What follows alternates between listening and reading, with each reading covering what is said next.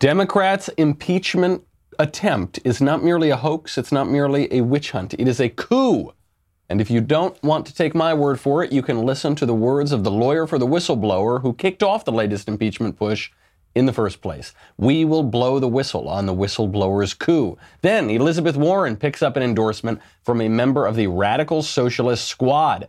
The ladies of The View go after Tulsi Gabbard, and Jeffrey Epstein's brother thinks the billionaire pedophile who didn't kill himself didn't kill himself. Finally, the mailbag. I'm Michael Knowles, and this is The Michael Knowles Show.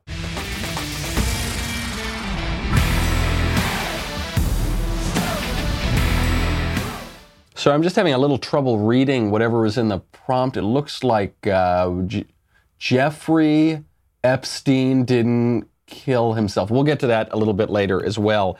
But first, we have to get to this whistleblower's coup. This is a major story that nobody in the mainstream media is covering. The lawyer for the whistleblower, the so called whistleblower, I want to put it in quotes when I say it, who started this entire latest impeachment attempt over Ukraine, that lawyer has been saying publicly for two years now, three years almost, that the left is going to be launching a coup to oust President Trump from office that would end in impeachment. I kid you not. This guy must be the least competent saboteur in the history of politics. The guy's name is Mark Zaid. I would read the tweets for you that he sent out about this coup and about impeachment, but I'll let President Trump do that himself at a rally last night. A lot of things have happened because, you know, I don't know if you saw, I just got off, I'm coming off the plane, and they hand me, look at this character. Okay, they just hand me this story. Coup has started, whistleblower's attorney said in 2017. You know when that was? That was a long time ago. It's all a hoax. They say January 2017, a coup has started, and the impeachment will follow. Ultimately, it's all a, it's all a hoax. It's a scam, and you know who helps them? These people right back here, the media. And then it said, "Oops, the light's going to go off. The CNN light is going to go off." It said, "From the lawyer, a sleazeball." It said, I predict at CNN will play a key role in at real Donald Trump not finishing out his first term. Can you believe this? This is a whole, and this was done a long time ago. Then he goes, as one falls, two more will take their place, referring to outgoing Trump administration employees who, by the way, have been put through hell by the sleaze back there and by crooked politicians. This lawyer, Mark Zaid, thank you, sir. Thank you for saying the thing that you're not supposed to say, that you're just supposed to keep in your head, which is that the entire push for impeachment is illegitimate. It is a coup d'etat. It is actually an overturning of the regime, overturning of a presidential election because you don't like the results in 2016. That's what it is. I don't want to hear anything else about how Trump is eroding trust in our institutions or how Trump is undermining norms of behavior. I don't want to hear another word about that. Because you have the lawyer for the whistleblower saying emphatically on Twitter two years ago, 2017, that there will be a coup that people will overturn the regime. There will be, this will be done through impeachment and it will be done through CNN. He's even admitting we're going to use the mainstream media to do this. I don't want to hear another word about Trump's tweets. Trump has never tweeted anything as dangerous to our republic and to our institutions as those tweets from the lawyer for the so called whistleblower. Who's the whistleblower? Sure looks like it's a fella named Eric Ciaramella. The reason I think that is because Donald Trump Jr. tweeted this out yesterday. He tweeted out, uh, it, this was with an article from Breitbart. So the article reads Alleged whistleblower Eric Ciaramella worked closely with anti Trump dossier writer. And Trump Jr. tweets out, because of course he did. Alleged whistleblower Eric Ciaramella worked closely with the, the hoaxer.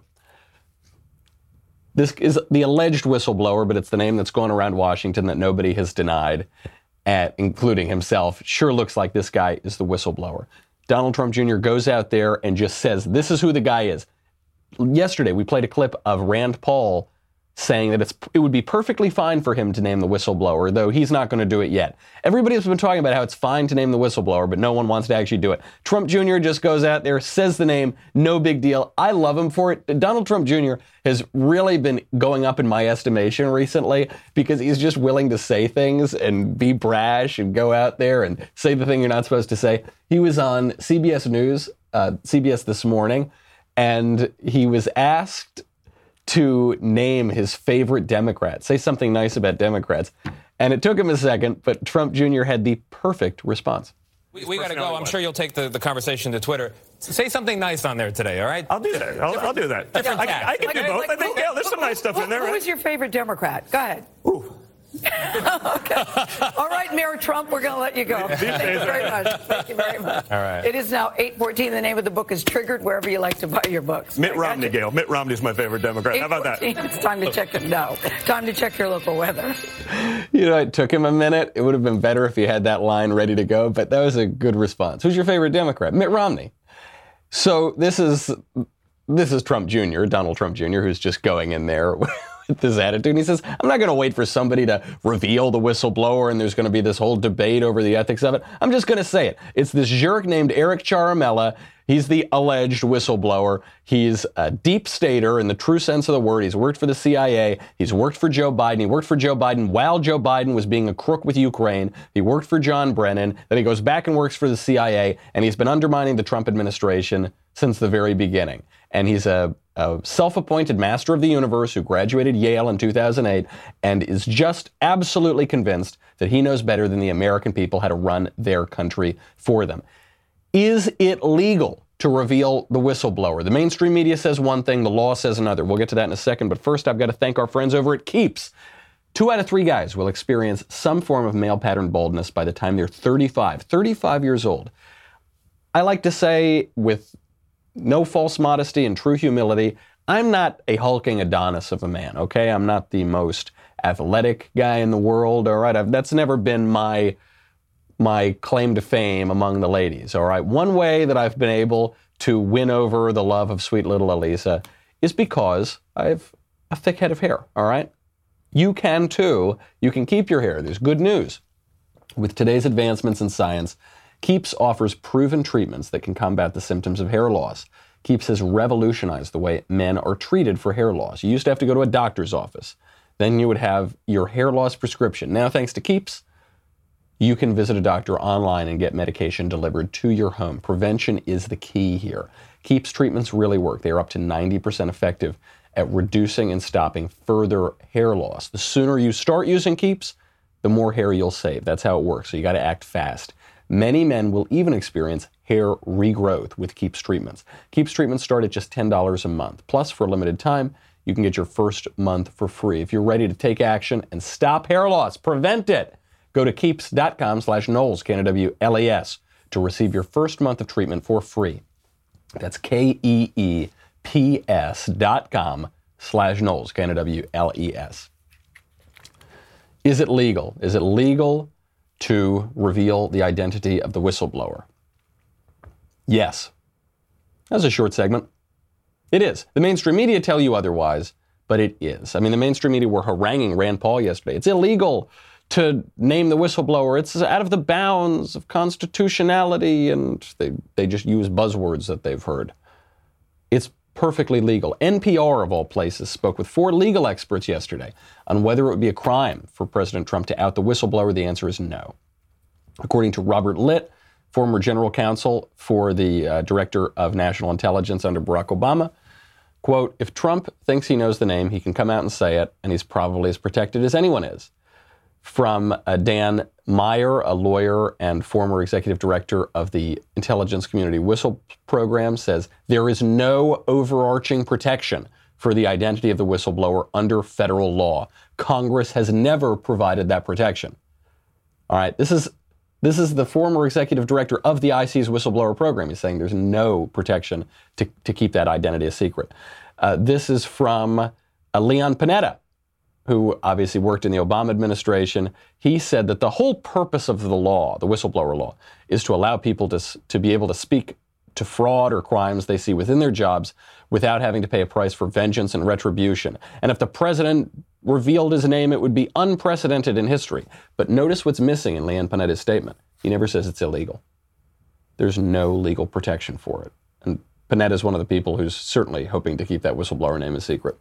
And then Stephen Kohn. Stephen Kohn is a lawyer for whistleblowers. He's the only one who suggested otherwise. He said, disclosing the name of a whistleblower is one of the worst forms of retaliation. Trump's obligations are not just to protect the whistleblower's identity, it only begins there. The law says he has to ensure that nobody in the executive branch leaks out his name. That is the best argument that a lawyer for whistleblowers can make. All of the relevant people, even those who worked in the Obama administration, say there is no legal protection there. So it's perfectly legal to to leak the whistleblower's name, to reveal who the whistleblower is. He's not even a whistleblower, by the way. We read, this was now weeks ago on the show, we read the so called whistleblower complaint. The whistleblower was blowing the whistle on second and third hand information.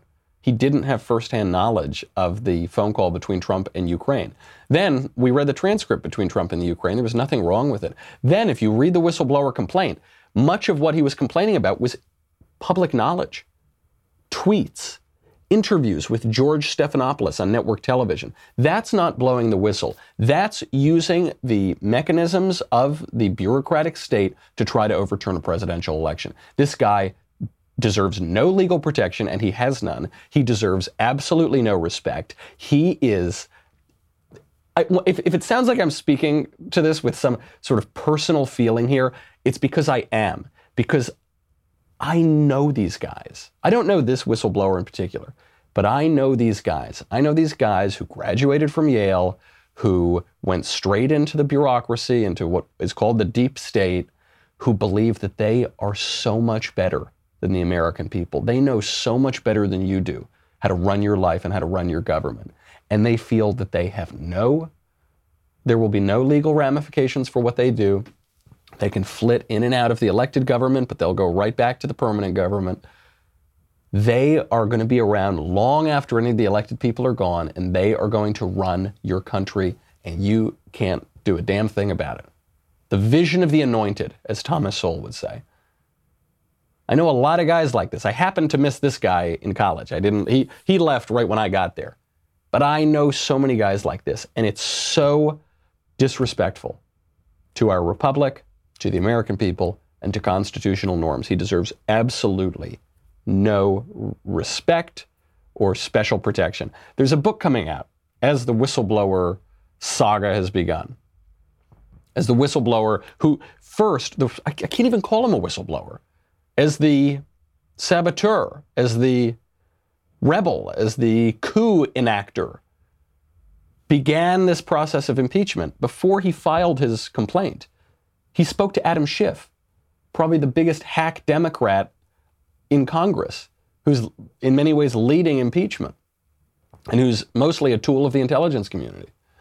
He spoke to him. They, they colluded, they conspired on how they were going to launch impeachment. As this was happening, there's a book coming out anonymously from another saboteur in the Trump administration a guy who presents himself as a saboteur of the Trump administration, he published an anonymous op ed in the New York Times. Talk about journalistic standards. In the New York Times, they publish an anonymous op ed from a guy in the Trump administration saying, Hey, I'm working in the Trump administration and sabotaging Trump's plans and sabotaging the desires of the American people who elected him. That book is coming out. It's called A Warning, reportedly written by an unnamed senior White House official. And now they make another claim there. The claim they make is that Vice President Mike Pence was willing to invoke the 25th Amendment to kick Trump out of office and overturn the presidential election. That's the new claim. Should we believe it? We'll get to that in a second. First, I got to thank our friends over at Ancestry.com. I love Ancestry. Ancestry DNA doesn't just tell you which countries you're from, but also can pinpoint the specific regions within them, giving you insightful geographic detail about your history. I've been using Ancestry since before they had the Ancestry DNA kit. I've been using Ancestry for years and years now. I've actually been using Ancestry since before I was using Ancestry because my grandfather, after he retired, one of his hobbies was genealogy. And so he's been investigating our family tree and sharing the details of this with me for decades now, I guess. And we've learned some incredible things using tools like Ancestry.com, which is for instance, we learned about John and Simon Knowles fought at the Battle of Bunker Hill. John Knowles died of his wounds there. Simon went on to Valley Forge, fought alongside George Washington throughout much of the rest of the war. We've gone all the way back to the Mayflower, found out we descend from the Pilgrim, Dr. Samuel Fuller, and a number of other sordid characters on the Mayflower, three others, one of whom was the first guy executed in the New World for murder. Not everything you're going to find out about your family is going to be flattering, but it's very interesting nonetheless. You can trace the paths of your recent ancestors. You can learn how and why your family moved from place to place around the world. No other DNA test delivers such a unique, interactive experience. I love it. This is one of my favorite hobbies is genealogy. Uh, it's uh, whenever I have time to engage in a hobby, I, I could sit there for hours on Ancestry, building out family trees, reading about my ancestries. Only Ancestry DNA uses the world's largest family history database to give a deeper and more detailed DNA history. You combine what you learn from the DNA, you know, you spit in the tube and send it in.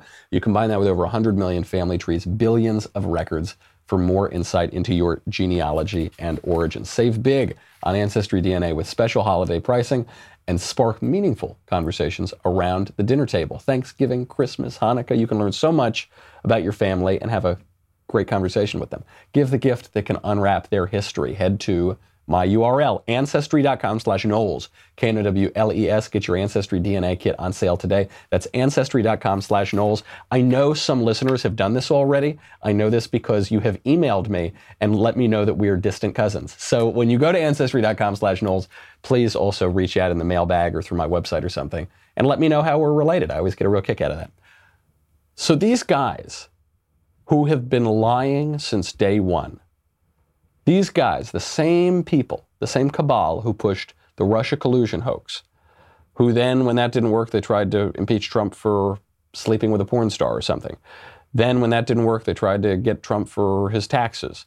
Then, when that didn't work, they tried to get Trump for colluding with Ukraine. And that doesn't make sense because Ukraine is at war with Russia, so I, I, don't know how he's colluding with both. They get more specific. They say he tried to engage in a quid pro quo with Ukraine. A quid pro quo meaning you get something and they get something, which is, by the way, the definition of foreign policy. When we're dealing with our allies around the world, we offer them something, they offer us something. The claim is that Trump was personally benefiting from this. What was the personal benefit? The personal benefit was that he was asking them to, allegedly, asking them to investigate Joe Biden for engaging in a quid pro quo with Ukraine. The leading Democratic contender engaged in some pretty dodgy activity in Ukraine, and then the minute that the Republican president says, look into it, that's apparently criminal. They've been lying to us from day one, and now we're supposed to believe that Mike Pence was willing to overturn the presidential election, invoke the 25th Amendment, and kick Trump out of office. There is no reason to entertain this for even two seconds. Pence's team is pushing back pretty hard. His press secretary, his former press secretary, saying it's absolutely ridiculous. Uh, the reason I dismiss this out of hand is not because I don't think there's any court intrigue in the White House, although I will point out Mike Pence has been incredibly loyal to Trump. But it's not, look, there, of course, there's always intrigue in any political campaign, left, right, or center. The reason I dismiss this out of hand is because these people who are trying to overturn the presidential election of 2016 have never told us the truth, ever, and they've consistently lied to us. So I, I see no reason to believe them this time. There's some good news for President Trump that came out of this whole Ukraine thing, though. Testimony about a month ago from Kurt Volker, the U.S. envoy to Ukraine, was highly anticipated. The left said, Volker, he's the one. He's going to nail Trump. If anyone's going to nail Trump, it's going to be him. He's going to testify that there's a quid pro quo and it was illegal and they're going to impeach him now. We have the transcript. We have the transcript from that testimony. He was asked, Kurt Volker, special U.S. Uh, envoy to Ukraine, was asked what conversations he had with the president or anybody else about the quid pro quo in Ukraine. Here is Kurt Volker's response verbatim. You asked what conversations did I have about that quid pro quo, etc. None.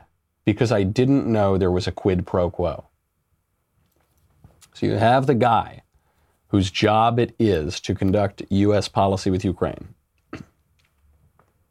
saying on the record, testifying, that he had no clue, didn't know anything about there being a quid pro quo. It is, at this point, lunacy to believe that there is any legal basis for impeachment. Doesn't matter if you like Trump or if you think Trump is the worst guy in the world or you think he's a fascist or a monster or a demagogue. There is no legal basis for impeachment, and there's no reason to believe that there is. They've been trying to impeach Trump since literally before he was sworn in. The justification has changed at least three times now. All of the others have been disproven. The main whistleblower's lawyer is admitting that this is a coup. There is no evidence that what the Democrats are even alleging is illegal, much less high crimes and misdemeanors. And the U.S. envoy to Ukraine says there's no quid pro quo. There is no reason to buy this. The, the other aspect here is that about two weeks ago in USA Today, you had a big left wing op ed which said it doesn't matter if the president hasn't committed a crime, he can still be impeached. They're already setting up this narrative that you don't need to commit a crime to be impeached, which you do. We had many debates at the founding of this country over what impeachment should look like. Can you be impeached just for being poor, a poor manager, bad at running the government, or must you commit a crime? And some people, like George Mason, argued that you should be able to be thrown out of office if you're just not good at your job. And people like James Madison said, no, that's not enough. There needs to be a stronger legal basis for impeachment because we don't simply want the executive branch to serve the legislative branch. We don't want congressional supremacy where we have the Congress dominating our government and the executive and the judiciary are just subsidiary branches of government. We have three co equal branches of government, a separation of powers. That has served our country very well for a long time. The left is trying to undermine that now. There's no reason to give them any, uh, any leeway there. Getting to 2020, big endorsement for Elizabeth Warren.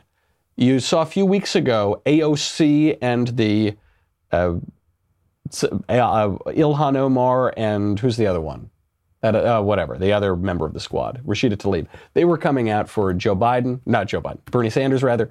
Obviously, not Joe Biden. They were coming out for Bernie Sanders, but one member of the squad was not coming out for Bernie. That was Ayanna Pressley, the Ringo of the squad, and she is coming out now for Elizabeth Warren. Here she is.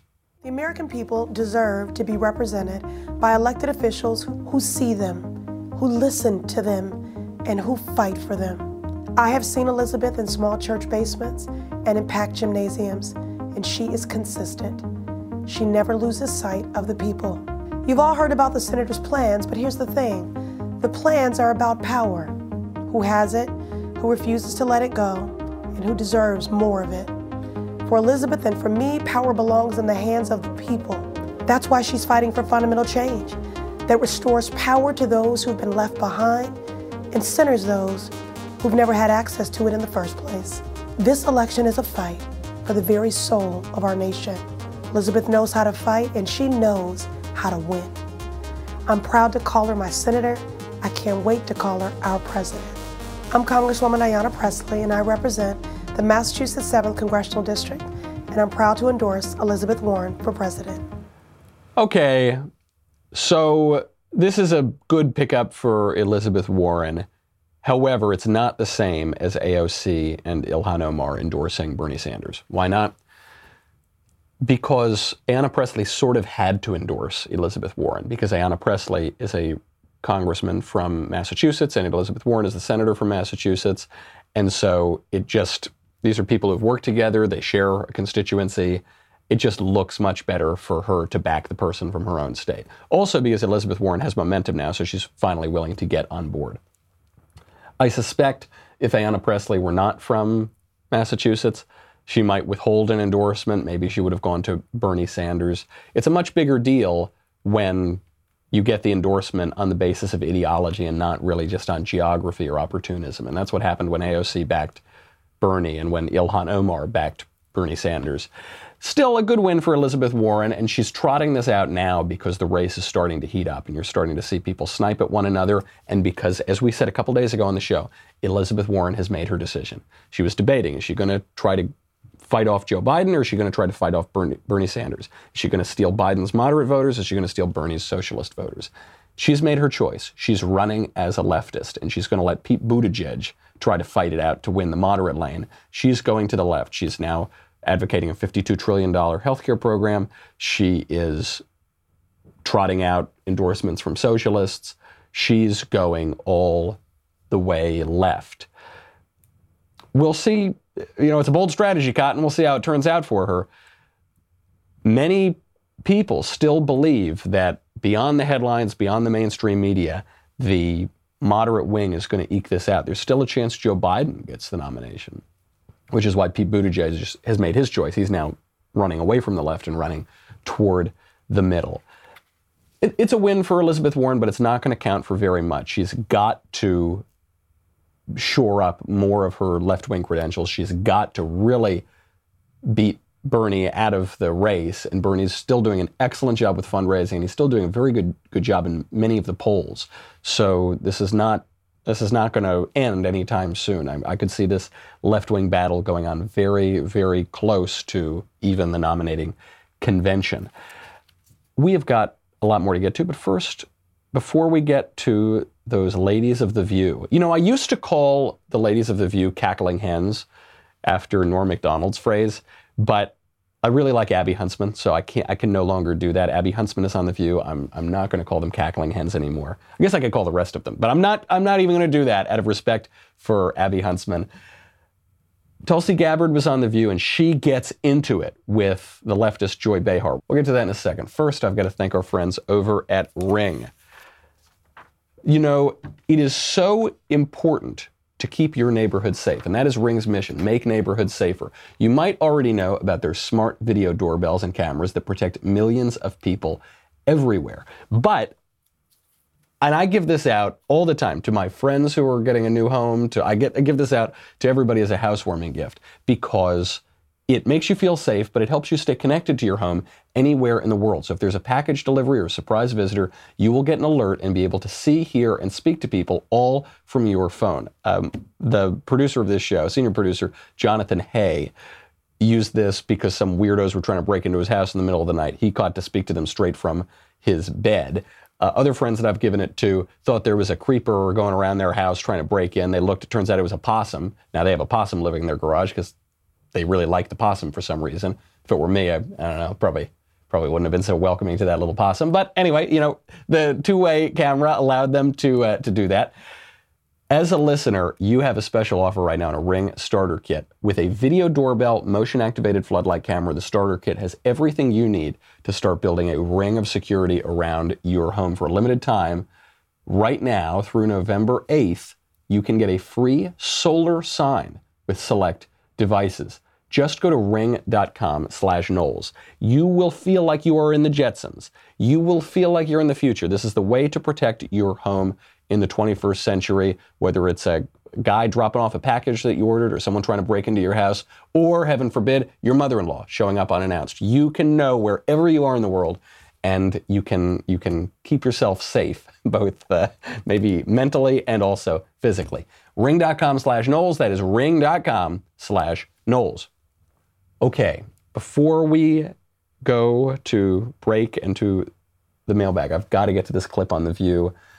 It is one of the few times I've watched The View in recent years, but Tulsi Gabbard absolutely clobbered Joy Behar. Here she is. Some of you have accused me of being a, uh, a traitor to my country, a Russian asset, a Trojan horse uh, or a we useful, accused a useful idiot, I think was the Well, term that you used. Which basically means that I'm uh, naive or, or lack intelligence to term. know what's going They on. use that.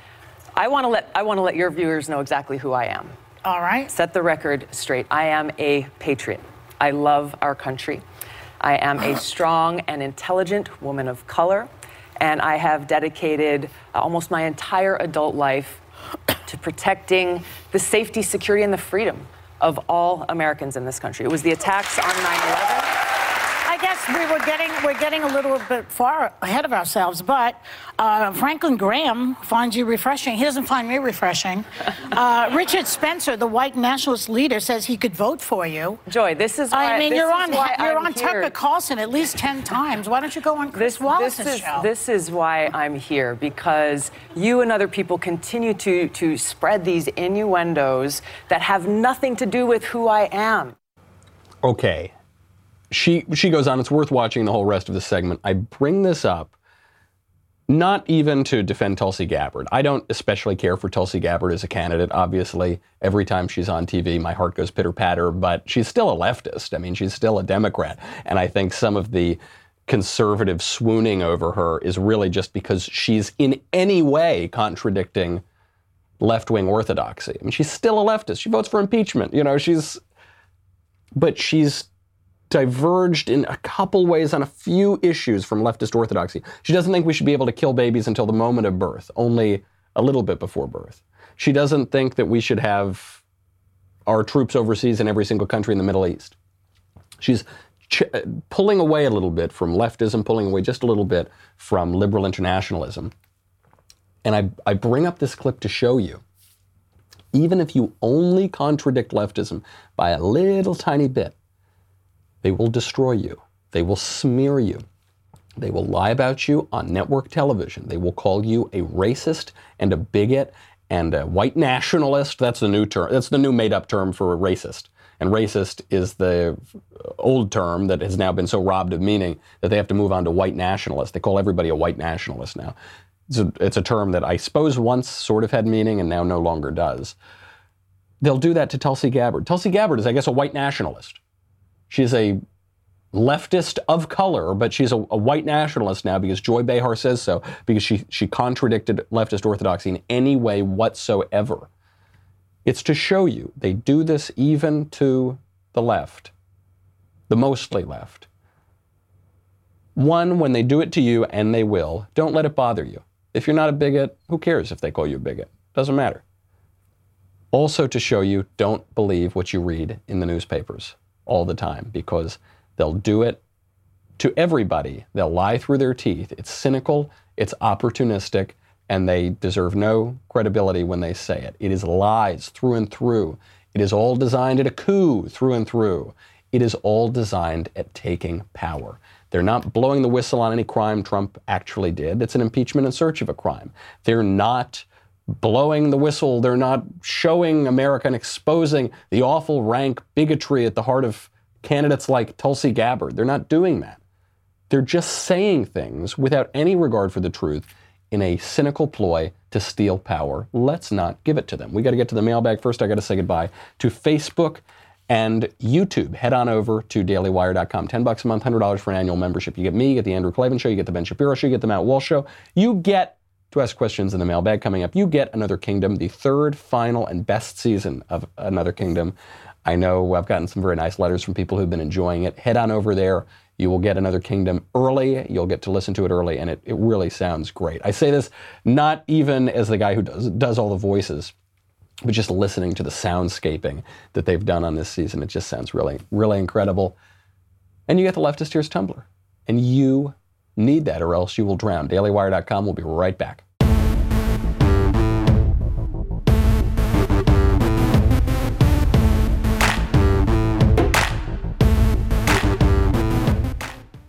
By the way, just I just noticed something here before before we get to the mailbag. It looks like trying to read my own notes. Uh, Jeffrey Epstein didn't kill himself.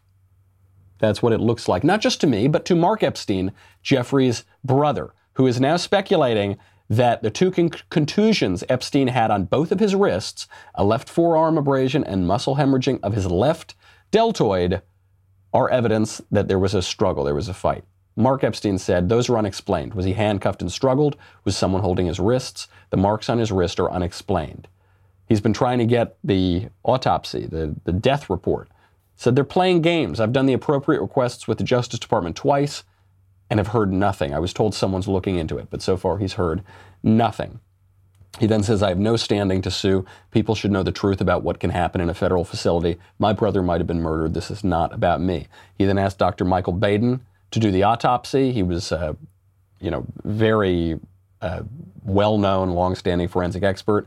He uh, and the doctor said, "quote." Did the injuries happen a week before or at the time of the incident? We have to look at the microscopic slides to see when the injuries occurred. The brother requested this information three months ago and it still has not gotten it.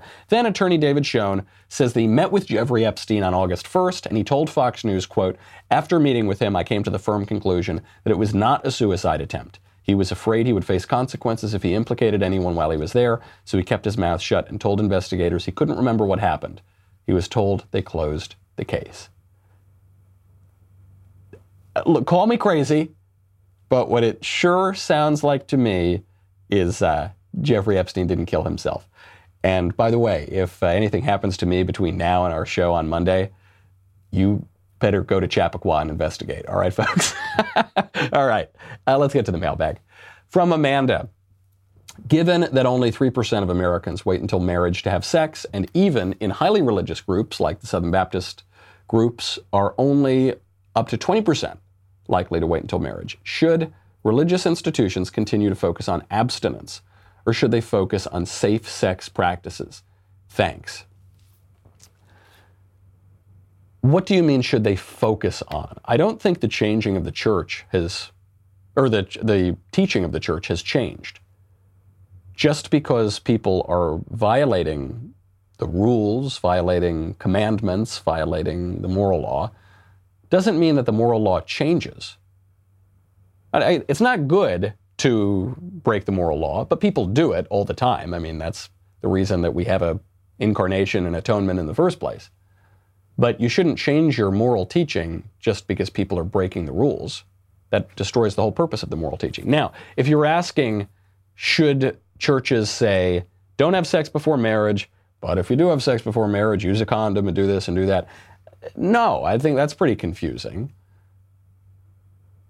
If you're asking, should the churches teach, don't have sex before marriage, but there are condoms and there are sexually transmitted diseases, and this is what will happen if you do have sex. Well, of course.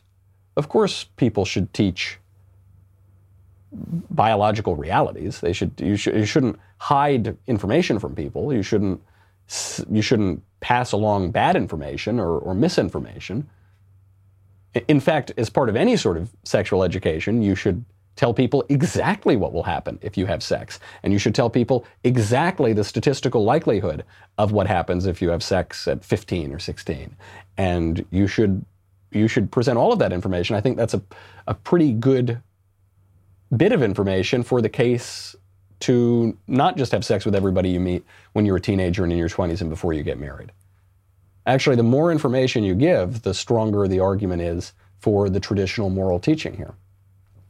That's not an argument for changing moral teaching. It's actually a buttress for the, the traditional teaching. But you're, you're going to have to approach this from a lot of different angles because just the advent of high speed internet pornography alone means that sexual education has completely changed in just the last 12, 13 years.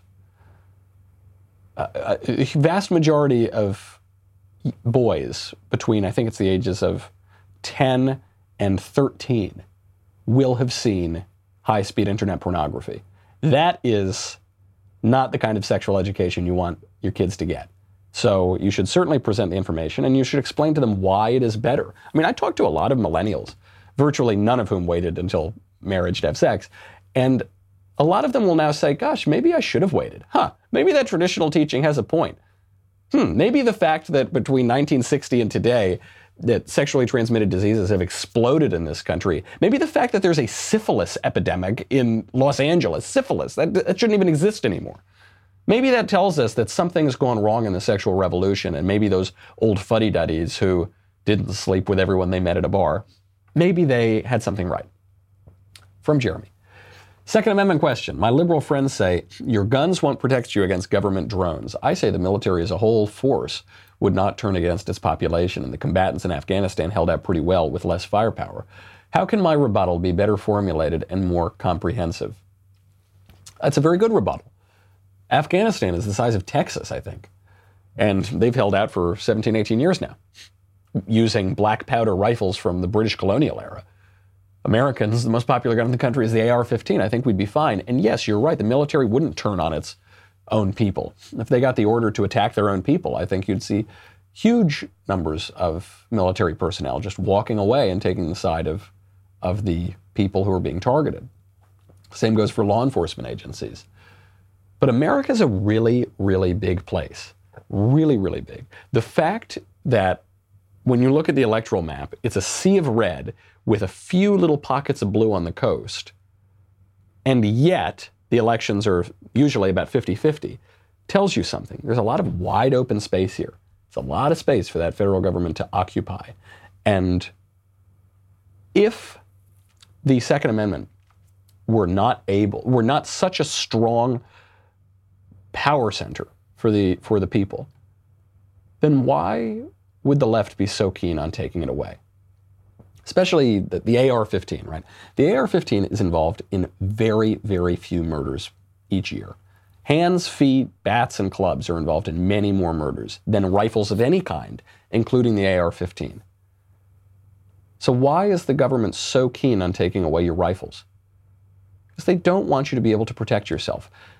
Liberal democracies, republics, many of them in the last century and a half, have disarmed the people as a way to steal more power and, and give the government a carte blanche to do whatever they want to the people.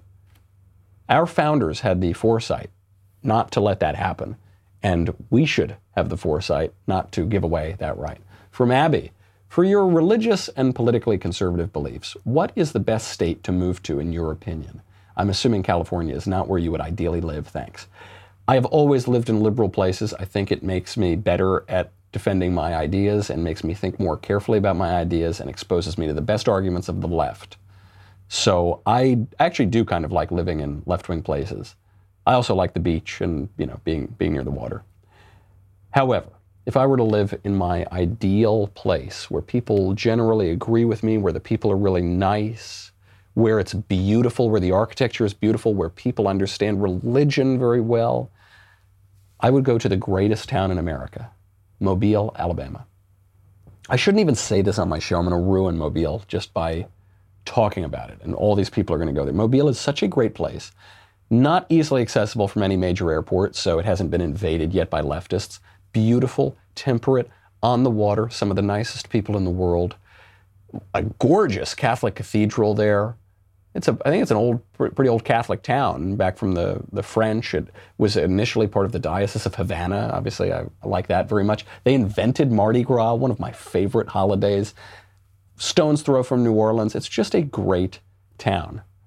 So if I were to retire and leave these leftist Gomorrah by the Sea kind of places like LA, I'd have to go to Mobile, Alabama. From Ryan, on campus, should there be, on campus there is a should Trump be impeached debate. I would appreciate some good counterarguments against the typical leftist talking points for impeachment. Thanks. Oh, well, I think I gave you those today, actually. what, I would, what I would first do is ask them, what impeachable offense did Trump commit? Probably that will end the conversation because they don't have any answers to that. Then I would point out that the left has been trying to impeach Trump since before he got elected. That happened in the Senate and in the House. Then, right after he got elected, and right after he was, they've been trying to impeach Trump since after he was elected, but before he was inaugurated. Right after Trump was inaugurated, uh, Al Green, the congressman, not the singer, put out a resolution to impeach Trump. Fortunately, that failed. He was asked why he did it. He said, Because I think if we don't impeach Trump, he'll get reelected. That's what this is about. It's about a coup. The lawyer for the whistleblower admits it. Al Green admits it. The rank and file Democrats should admit it too. From Giovanna, beautiful name. Dearest King Covfefe, what's your stance on listening to Christmas music before Thanksgiving? My personal favorite holiday song is It's Beginning to Look a Lot Like Epstein Didn't Kill Himself. I'd love to hear your thoughts. Very interesting, Giovanna. I'm actually of the opinion that we listen to Christmas music far too early, and we've totally forgotten about the season of Advent.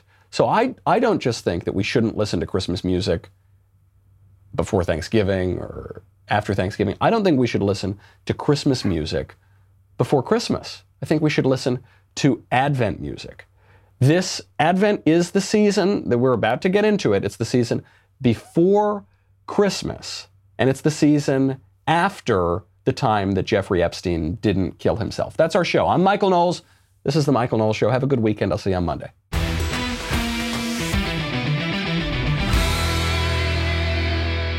If you enjoyed this episode, and frankly, even if you didn't, don't forget to subscribe.